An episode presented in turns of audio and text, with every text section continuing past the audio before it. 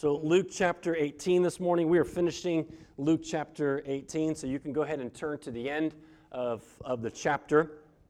Um, a, a, lot of what we have seen throughout Luke's gospel um, is that Jesus does, uh, and you see this in all the gospels too, is that Jesus does a lot of like correcting.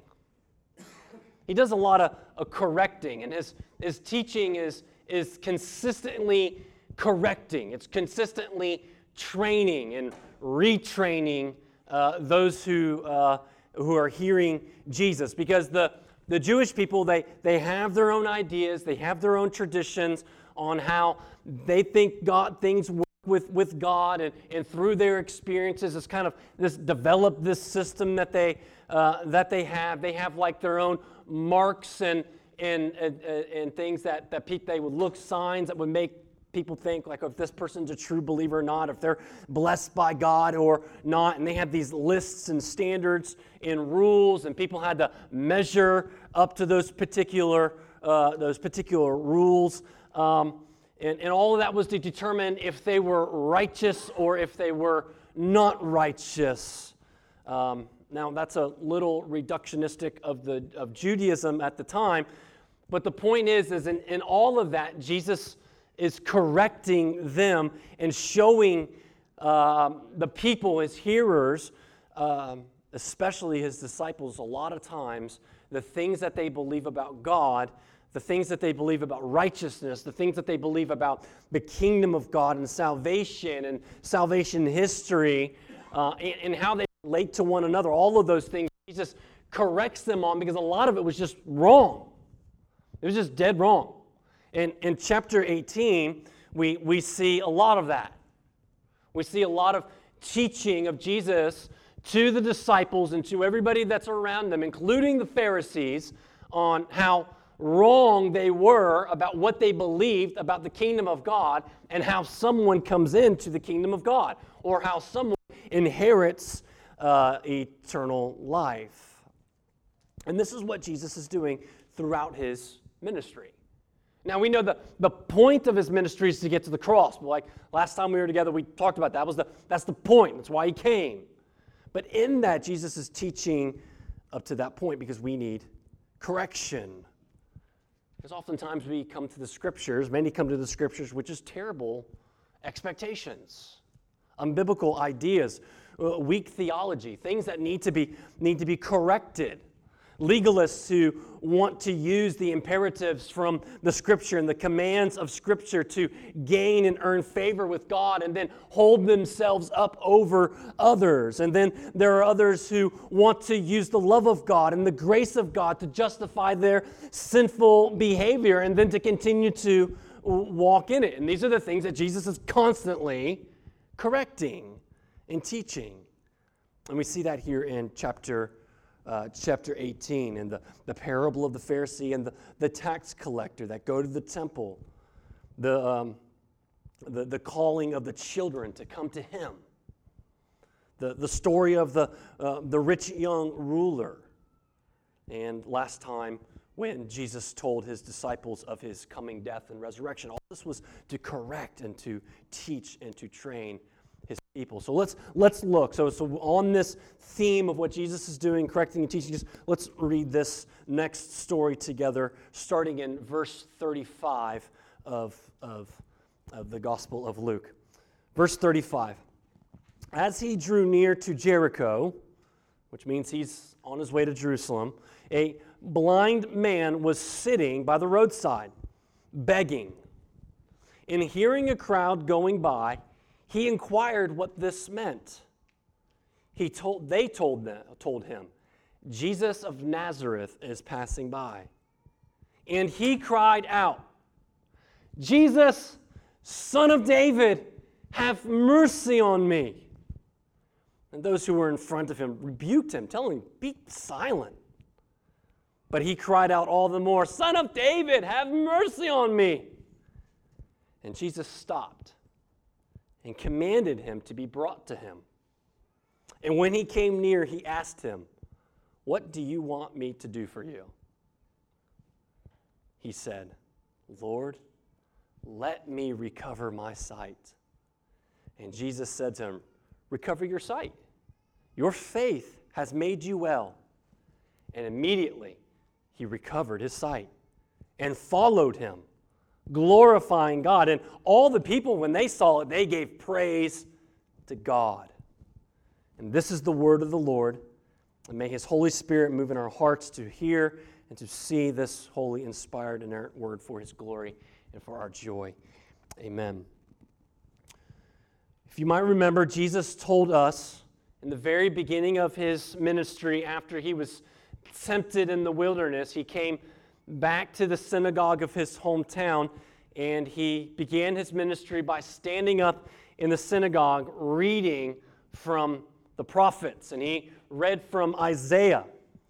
And he said in the, the lines of Isaiah 61, he said that through the Holy Spirit, he would be the one that would fulfill this messianic prophecy. And in that messianic prophecy, it said, to proclaim liberty to the captives and the recovering the sight of the blind. Literally, the blind have received their sight. That Jesus is literally fulfilling Isaiah 61 in this text. Now, this isn't the first time we've seen Jesus heal the blind, but this is a very specific point where it was kind of a one guy kind of deal. Before it was he healed blind, he healed lepers, he healed uh, the sick and the lame and things like that. It's more of a, a group thing, but this is the first time in the Gospel of Luke that he healed the blind.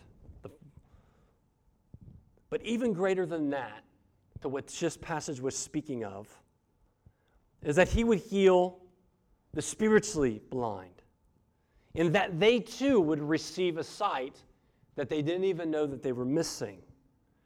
Now, John chapter 9 gives us a more of a, an exhausted story of a blind man that Jesus, uh, that Jesus gives uh, um, sight to. And uh, I commend you to, to read that. It's such a wonderful chapter. Um, but here in this passage, which comes uh, here in Luke 18, might also be what's in Mark chapter 10 with the, the blind Bartimaeus. Um, we, we really don't know if it's the same, same guy or not. It sounds quite like it's, a, it's the same, but the name in Luke doesn't matter. That's not the point. But where this man exhibited blindness, he showed a sight that no one else around him had, including the disciples. So, can you see what this blind man saw before he could see? I think that's the question that we must ask, ask ourselves in understanding this text, in understanding this passage, and how it then in, interprets for us and how we apply it into our lives. This question sets this guy apart, doesn't it? This question helps us understand that this guy is being completely set apart than the rest of the characters that we've seen in chapter 18, other than the tax collector himself. Whether he was, he was blind, but he could see something no one else could. It was what the rich young ruler could not see, who was blind.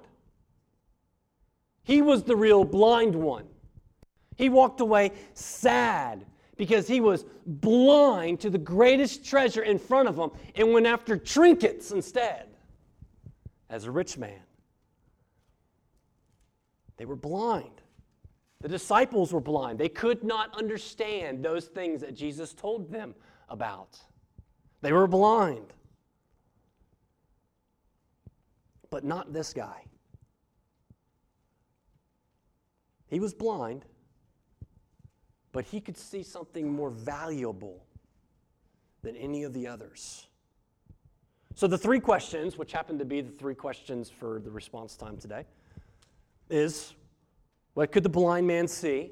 What could Jesus see? And what does Jesus do? So, this first question what could the blind man see? Nothing, right? He was blind. He was blind.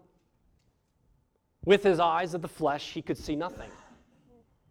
In, in, our, in our passage actually renders that very well, that we know that he is blind. He was completely helpless to take care of himself, except for getting from point A to point B with the help of others to be able to beg, uh, to, to beg for money and for food, which is his only way of, of sustenance, the only way that he could survive. And, and he made himself to a, get himself to a good central location, the, the road from Jericho to Jerusalem around Passover. That's a good place to be. That, that's a good place to, to beg. That's where people were going to go because that's the road to get to Jerusalem if you don't want to go through Samaria, which we've already learned that Jews don't want to go through Samaria. So here's everybody, especially the good, pious Jews that want to be seen throwing money into the cup of a, of a blind man. This is how he survived. But look at verse, verse 36. It tells us that as he was in his, his same old average day, verse 36 says that that there was this large crowd passing by. So, so something different out of the ordinary, kind of this ordinary stream of people that were coming. There was this large crowd coming. A large crowd that was that was coming down the road. And so the, the blind man, like any of us would do, we'd be like, what's going on? Like, why is there a roadblock? Like, we were driving, we see a roadblock. Like, why is there a roadblock? Or what's what's going on? Like, why is there you know police on the side of the road? Why is there a large crowd gathered here? The things that we would want to know, he wanted to know. What's what's going on? In verse 37, they tell him, Jesus of Nazareth is passing by. Why is Jesus of Nazareth passing by? Because he's going to Jerusalem. We know that. He's going to Jerusalem. And now this is where the story gets interesting in verse 38 because it's not what the blind man does, but it's what the blind man says. In verse 38, he doesn't say, Jesus of Nazareth, heal my blindness, or Jesus of Nazareth, give me food, or Jesus of Nazareth, give me some money. He doesn't use the, the geographical name that they told who was coming. They said, Jesus of Nazareth, is coming. He doesn't use that name. Why? Why doesn't he use that name? But he cries out, Jesus, son of David, have mercy on me. Now, this is very significant because Jesus doesn't call himself son of David.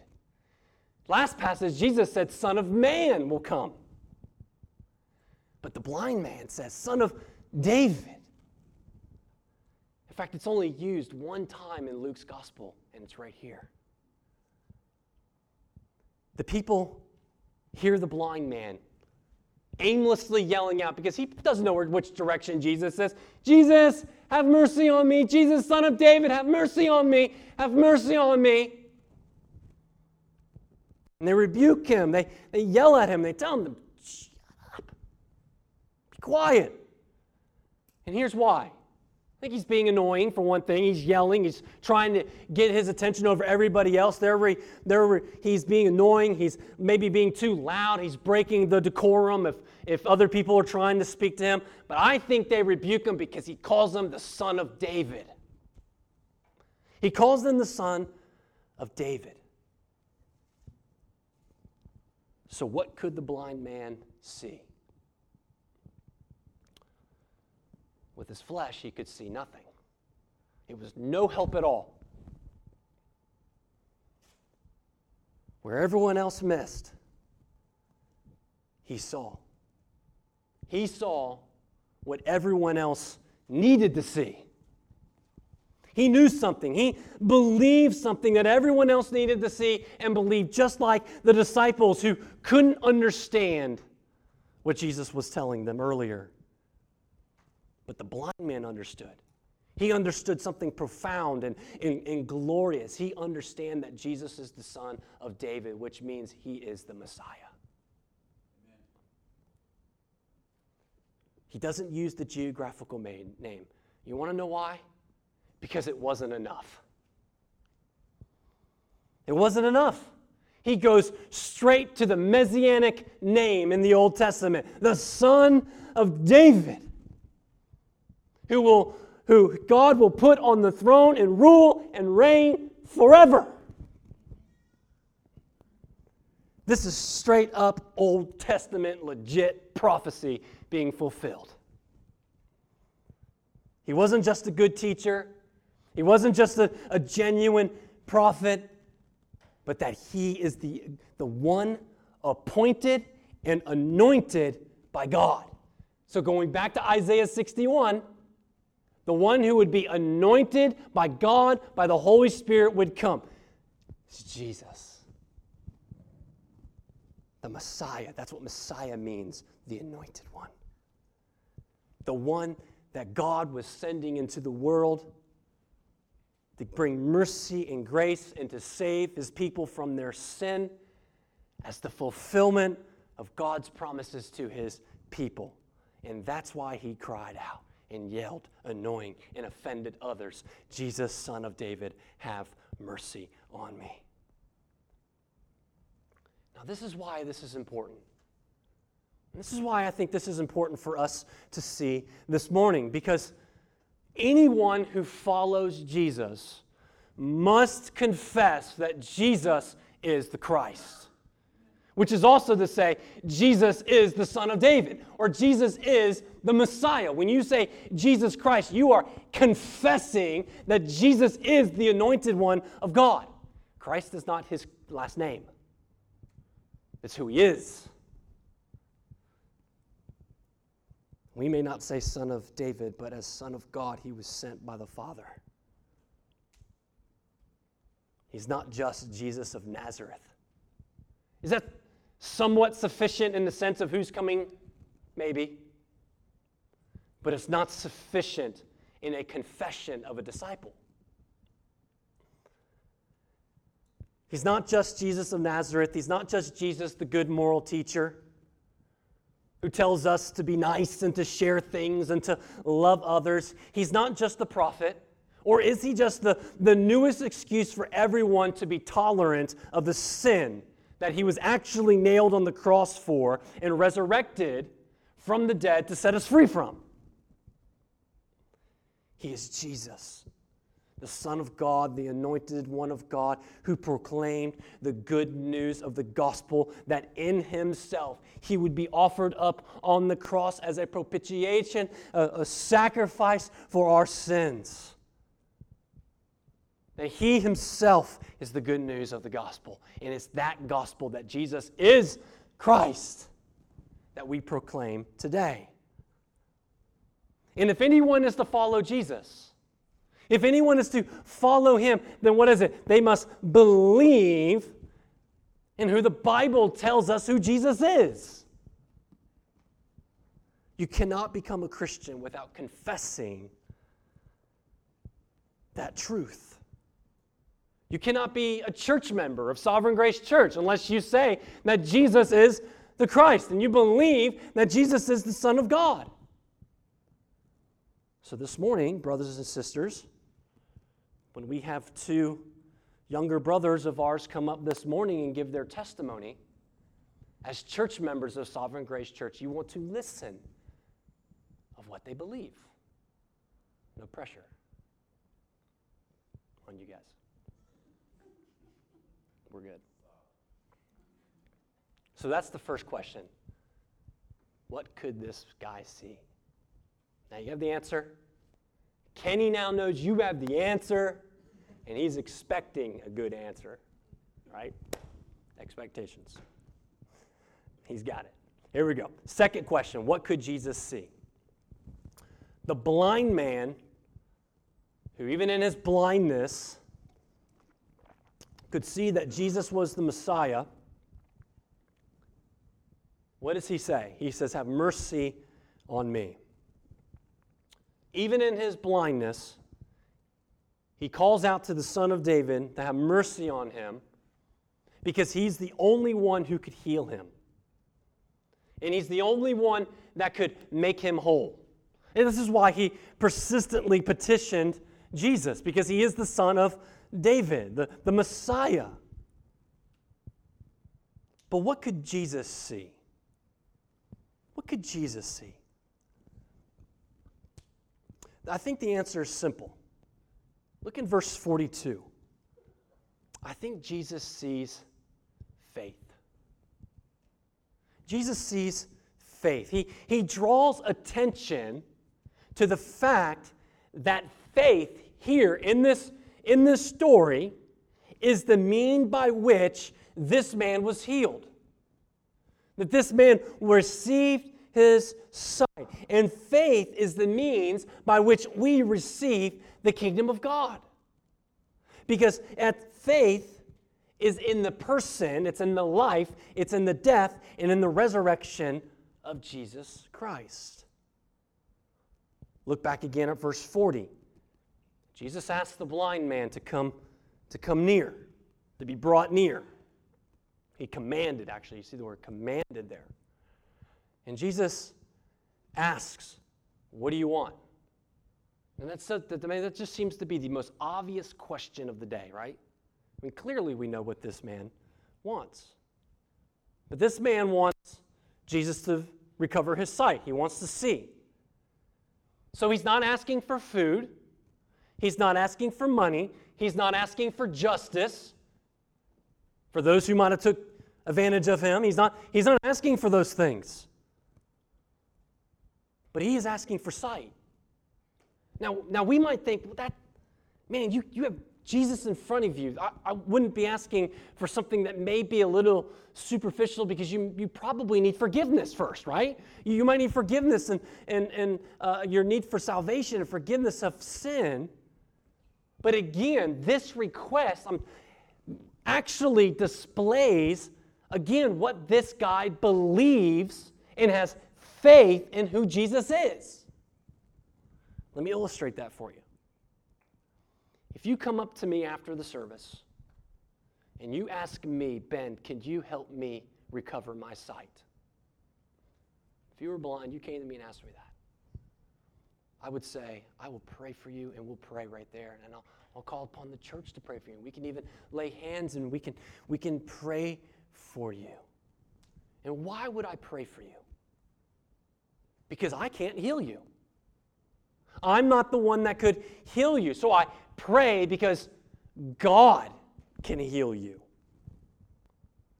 So this man asks Jesus because he believes that Jesus, who is God, is the only one that can heal him.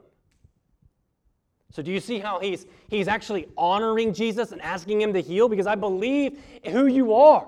You are the son of David. You are the son of the living God. You are God incarnate, and you alone can give me back my sight. And, and I think Jesus is just joyfully responds and says, You got it, recover your sight, man. Because he sees a faith in him that is rare. Recover your sight. Your faith has made you well. Your faith has made you well. Now, this is where we have to be careful, though. And I always like to point out when there's a potential error or heresy, and unfortunately, this passage is often used by um, the faith healers of our world. And if they use the Bible, if they have any sense of understanding of the Bible, they would sometimes point to this passage and, and they would say, see, if, if, if you have faith, faith that like, faith that the kind of faith that kind of like healed this man, then, then faith is the source of our healing. So if you have enough faith, you too can be healed, whatever it may be, whatever, whatever that you bring to the table. So, of course, for the faith healer, this is a win win situation for them, right? We, we know this. This is a win win situation for them because when at one of their crusades and someone comes up and asks for something and they, they don't get healed, who do they get to say whose fault it is? It's not theirs. It's not, it's not theirs. It's not the faith healers. I mean, they did their part. They, they told you what to do. Have faith, have faith. And, and then they, they're the ones that prayed for you. They anointed you with the triple refined olive oil straight from the Holy Land experience in Orlando. They're the ones who slapped you in the forehead. It's not my fault you didn't get healed. You didn't have enough faith. You didn't have enough faith. That is not what this passage is telling us. That is not what Jesus is telling us here. That's not what's meant in verse 42. Faith is not the source of our redemption, is it? It's not the source of our redemption, it's the means, it's the instrument, it's the, the, the copper wire by which electricity is transmitted. That is. Faith is the, the conduit that we receive grace and that we receive the blessings of God. Some would say that, that faith is something that we all have. We just need to exercise it in such a way that would bring about salvation because God then meets us with his grace halfway. So God meets us here and faith oh, we bring our faith that God gives us in our freeness to, to receive the grace. Now here's the problem with that. The problem is that what about everybody else around Jesus that day? Didn't they come with Jesus with that kind of belief as well? But who was the one that was healed? The blind man. Blind man is the only one who could truly see that day. Why couldn't the blind, why couldn't the disciples see? Because they were not given the grace to have the faith to see and believe. John chapter 6, Jesus tells us if the Spirit, it is the Spirit who gives life, and the flesh has no help at all. The flesh has no help at all. Why? Because faith is the result of the gift of grace. It is a result of the gift of grace. Ephesians 2 8 and 10. For by grace you have been saved through faith, right? So, right through, conduit, through, faith. Grace comes right through the faith. And not of your own doing. But what is it? It's a gift of God, not a result of works that no one may boast. We have no right to boast in our faith. Because we are His workmanship created in Christ Jesus for His good works, which He prepared beforehand, right? Before the foundation of the world, that we should walk in them. Philippians 1 29 tells us that it has been granted, it has been granted to you that for the sake of Christ you should believe in Him. Believe, pisteuo, faith. Same word being used. Faith. It has been granted to you. If you take something that's not granted to you, that's stolen. It's been granted to you that we should believe. Faith is a gift, and it is the means by which we are healed and received the grace of God. Because just like in John chapter 2, I think it's 2, maybe 1, maybe 129, by, by grace by grace and grace upon grace. Because it's all about grace. And so, what did Jesus see? Jesus saw faith. Jesus saw the work of the Holy Spirit in this blind man. And we need to see this morning because this is how every disciple becomes a disciple. Right confession, but through faith. No one who is a disciple is a disciple if they do not come through faith. When each of you became a member of this church, we asked you to sign our covenant. And in that covenant, one of the points was that you would uphold the beliefs, you, would, you believe and you would uphold the beliefs of Sovereign Grace Church. And so, one of our beliefs in our statement of faith at point eight says this We believe that repentance and faith are sacred duties and also inseparable graces. Repentance and faith are graces. wrought in our souls. We don't use that. I didn't say rot like it's rotting. Rot. W R O U G H T, meaning it has been put there. It's been brought into our hearts and our souls, right? Wrought into our souls by the regenerating Spirit of God. I love that. Repentance and faith, inseparable graces. They are unmerited gifts of God brought to us by the Holy Spirit through the gospel. And then, what does that faith do? Well, the point continues. It says, being deeply convinced of our guilt, danger, and our helplessness, and of the way of salvation by Christ, the gospel, in our helplessness of coming into the kingdom of our own works. We come as tax collectors, we come as children. We turn to God with unfeigned contrition, confession, supplication for mercy. That's repentance.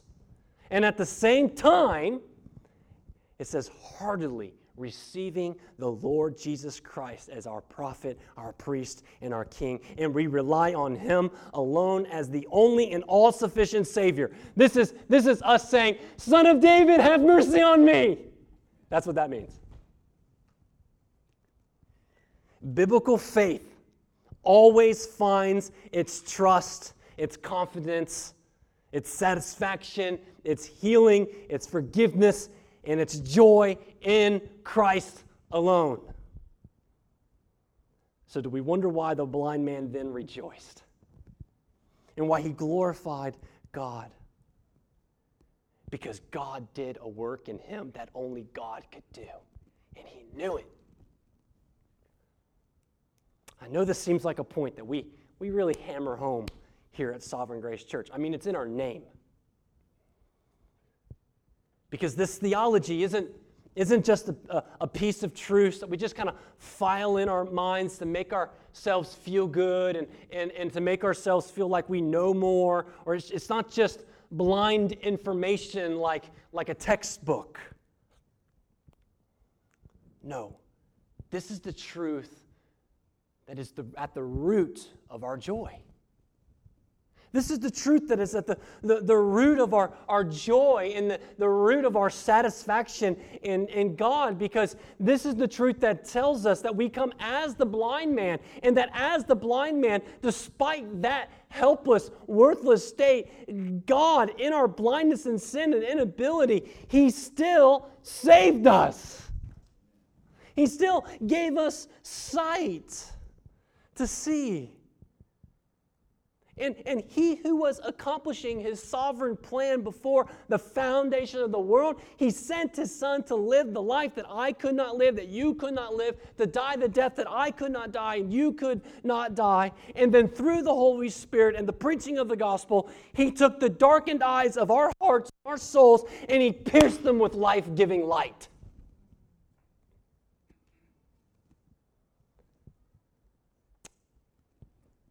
And we see Jesus for the first time.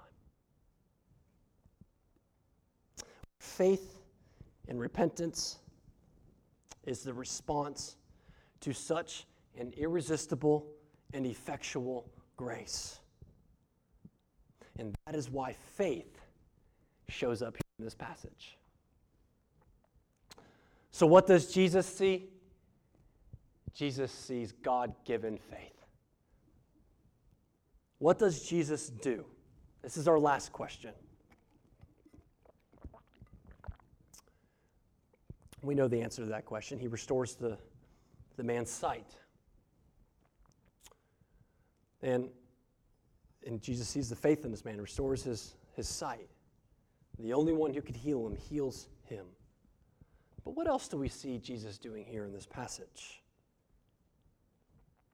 We see again Another example how Jesus receives and draws nears, draws near the least of these. The, the unlikely fringes, the outcasts, and he makes them disciples. So, what does Jesus do? Jesus is making disciples. Jesus makes a disciple. This guy was, this blind guy was rebuked. He was, he was told to be quiet. He was pushed back. And yet, what does Jesus do? Jesus commands that he is brought near. You know what's amazing about this passage? I'm, I'm kind of wondering if maybe I'll put some of this together. Is that back in verses 15 and 17, wasn't the children also rebuked to stay back? To stop coming? This that time by by the disciples, but but here in this passage, the blind man was being hindered. And he sees Jesus as he is, the Son of David, the Messiah. He comes in faith. In fact, doesn't he come kind of like a child does? He comes kind of like a child. He's wholly dependent on Jesus alone. His only hope is in Jesus alone. He's helpless. He's trusting. He's humble. He's receptive and he's loving. He comes in faith. He even kind of sounds like a child, right? Who's persistent, right? It just keeps coming. In fact, Luke tells us that uh, earlier that Jesus says that those who come into king, in the kingdom of God, they come in the kingdom of God busting through. And here's a guy busting through. He's blind. He doesn't know where to go, but he's yelling, Have mercy on me, son of David. He even sounds like a child, persistently asking the same question over and over and over and over again until they're finally acknowledged. And Jesus heals him and he makes him a disciple. Look at verse 30, 43. He says, Immediately he recovered his sight and followed him, glorifying God. So, why did he follow him then? Because Jesus commanded him to come near. Because Jesus commanded him to, to come. Now, by now in our, our time in Luke, we, we've seen this little phrase of follow me and follow him uh, a few different times. This language isn't code. Following him is what a disciple does. A disciple follows Jesus. You're not a disciple if you're not following Jesus. I don't care what you say. And if you're not following Jesus and you're following something else, then you're not a disciple. Following him is what a disciple does. They leave everything and they follow him. They take up their cross and follow him. Again, we're, we're, we got to be re- reminded of what we've heard in Luke 18 previously. The rich young ruler, the greatest candidate for church membership of all time, he's going to bring a tithe. Walks away sad, doesn't follow. Doesn't follow Jesus. In fact, Jesus actually specifically says, Follow me. And here's why Jesus doesn't make converts or fans, He doesn't make those things, He doesn't make those people. Jesus makes disciples, Jesus makes followers. And, and this is what's really good. And those he commands to be brought near to him, then praise God, they all come. Because his sheep hear his voice and they follow him. So, the unlikely blind guy on the side of the road begging, who could have seen that day that was the one that was a man who would be and redeemed? He could see something about Jesus that no one else could through faith. And Jesus makes this guy a disciple, a follower. And what I want to show you again and again, over and over, is that the unlikely, the overlooked, the small, the unimportant are becoming followers of Jesus. It's the point of the disciples that Jesus chose. He chose nobodies, He chose sinners, He chose people who were smelly. Dudes with no social capital, no education, no nobility, and he called them to follow him. What are the kind of disciples that, that Jesus is calling? These kind. Turn to 1 Corinthians really quick. Turn to 1 Corinthians. I want you to see this. Chapter 1. So, in, as you turn in there, the, the, the church in Corinth was a very interesting church. Um, had some messed up things going, going on in it. Um, people were all over the place. They were, uh, there were those who were in gross sin, yet still professed Christ as Savior. Um, some showed great spiritual gifts, things that we've never seen. Uh, some were, were great teachers and, and, and things like that, but man, they were just messing up all over the place. In fact, one of their greatest issues was their, their pride they would boast in these things. They would, they would boast in the kind of food that they would bring to the Lord's Supper. They would, they would boast in the gifts that they had over others. And so their, their tendency was, was to boast in themselves and to completely miss the kind of disciples that they were and the kind of disciples that we are. And that first and foremost, the disciples who are following Jesus, they boast only in the cross, in Christ alone. So look at chapter 1, look down to verse 26. Look what the Apostle Paul, through the Holy Spirit, exhorts these, this church to do in their pride. He says, For consider your calling, brothers. Meaning, who called you? Who, who gave you faith? Who made you a disciple? Who, who gave you grace? Consider your calling. Who called you? Who commanded you to come? He goes on to say, Not many of you were wise according to the worldly standards. Not many of you were powerful. Not many of you were of noble birth. Meaning this Have you looked in the mirror lately? You're not one of the top dogs. You are who you are. You're more like the blind man, the outsiders, the fringe. More than you may think.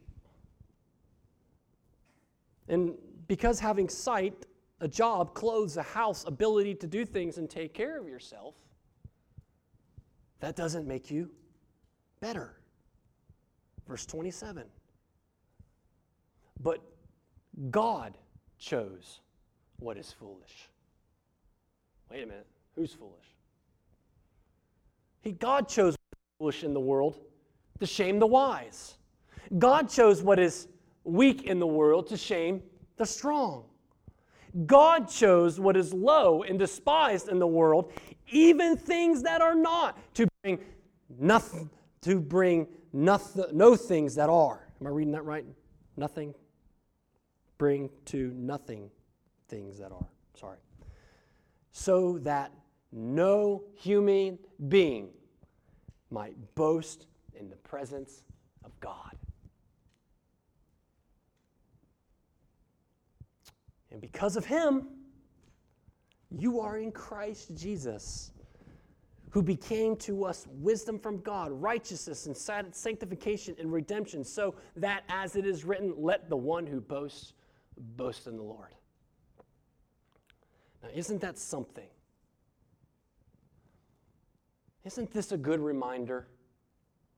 Isn't this a good reminder that, that even though we may come into this room this morning or we, our whole lives we've been able to see, we've been able, been able to have sight, that we really have more in common with this blind man than we may have ever thought of before? How humbling and yet how comforting. How humbling it is to think about that, that we are nothings and nobody's really in scope of the world. I mean, that's just who we are. But what does God take nothings and nobodies who are nothings to the world? He uses us to shame them and to baffle them. Because we are pictures of His grace because we are all little pictures of works of, of grace that none of us could accomplish and paint ourselves, but the Master, the one, could. So that he could point to each of us and says, Look at my disciple. At the end of John chapter 9, as we get ready to close, this is the three questions. At the end of chapter 9 of John, I told you earlier that that's one of the most exhaustive ones of, of a blind man uh, who received this sight. And, and, that's where we get the line, I once was blind, but now I see. Um, John Newton didn't make that up, but it is an amazing grace. Um, we see at the end of John chapter 9 that, um, that Jesus calls this blind man to come back to him. To come back to him because he just went through the wringer with his, with, with everybody in the synagogues. He was questioned twice by the Pharisees in the synagogues. His own parents pretty much denied him um, told the truth that he was born blind, but basically said, you know, he can handle himself, left them out on by himself. And he just told the truth to the, to the Pharisees. And, and he kind of pointed out the fact to them that they were probably the real blind ones and not him, because they couldn't see who Jesus is. And so they kicked him out of the synagogue. He wasn't allowed to come back to the synagogue. And the Savior calls him to himself. I love this. He calls him to himself, and literally between verses 35 and 38, you can see the Holy Spirit work in this man's life. Jesus says, Who's the Son of Man? And he's like, I don't know. Where is he? I don't know where he's at. And Jesus says, You're looking at him. And instantly he said, Lord, I believe. But in verse 39, Jesus says this For judgment I came into the world, that those who do not see may see, and those who see may become blind. And, brothers and sisters, beloved of God, it is good for us to see this morning that we really couldn't see. It is good for us to remember that, that He alone is the one who has made us to see. So that we too can sing with John Newton I once was blind, but now I see. Amazing grace. But isn't there a warning as well in Jesus' words? Like the Pharisee in the parable of the tax collector, and the, that Pharisee and the story of the rich young ruler, there's warnings here. That if you think that you can see, you will be blind. That you are the real blind ones. And so may we together this morning not only understand the glories of the gospel of a right confession to Jesus Christ and the, the source of our faith and the means of our faith for our salvation, and how Jesus has gloriously made us disciples, let us just remember together this morning that we once were blind, but now we see. For his glory and for our joy. Let's pray. Heavenly Father, we are truly taken back by these truths. We are so undeserved. And that we too, like the blind man, one day we cried out. And you were faithful and you were just to forgive us and to cleanse us from all unrighteousness by your grace giving us the faith to believe. And so this morning, oh God, let us look to you, continuing in that faith, exercising that faith this morning that you have given us for your glory. And we pray these things in Jesus' name. Amen.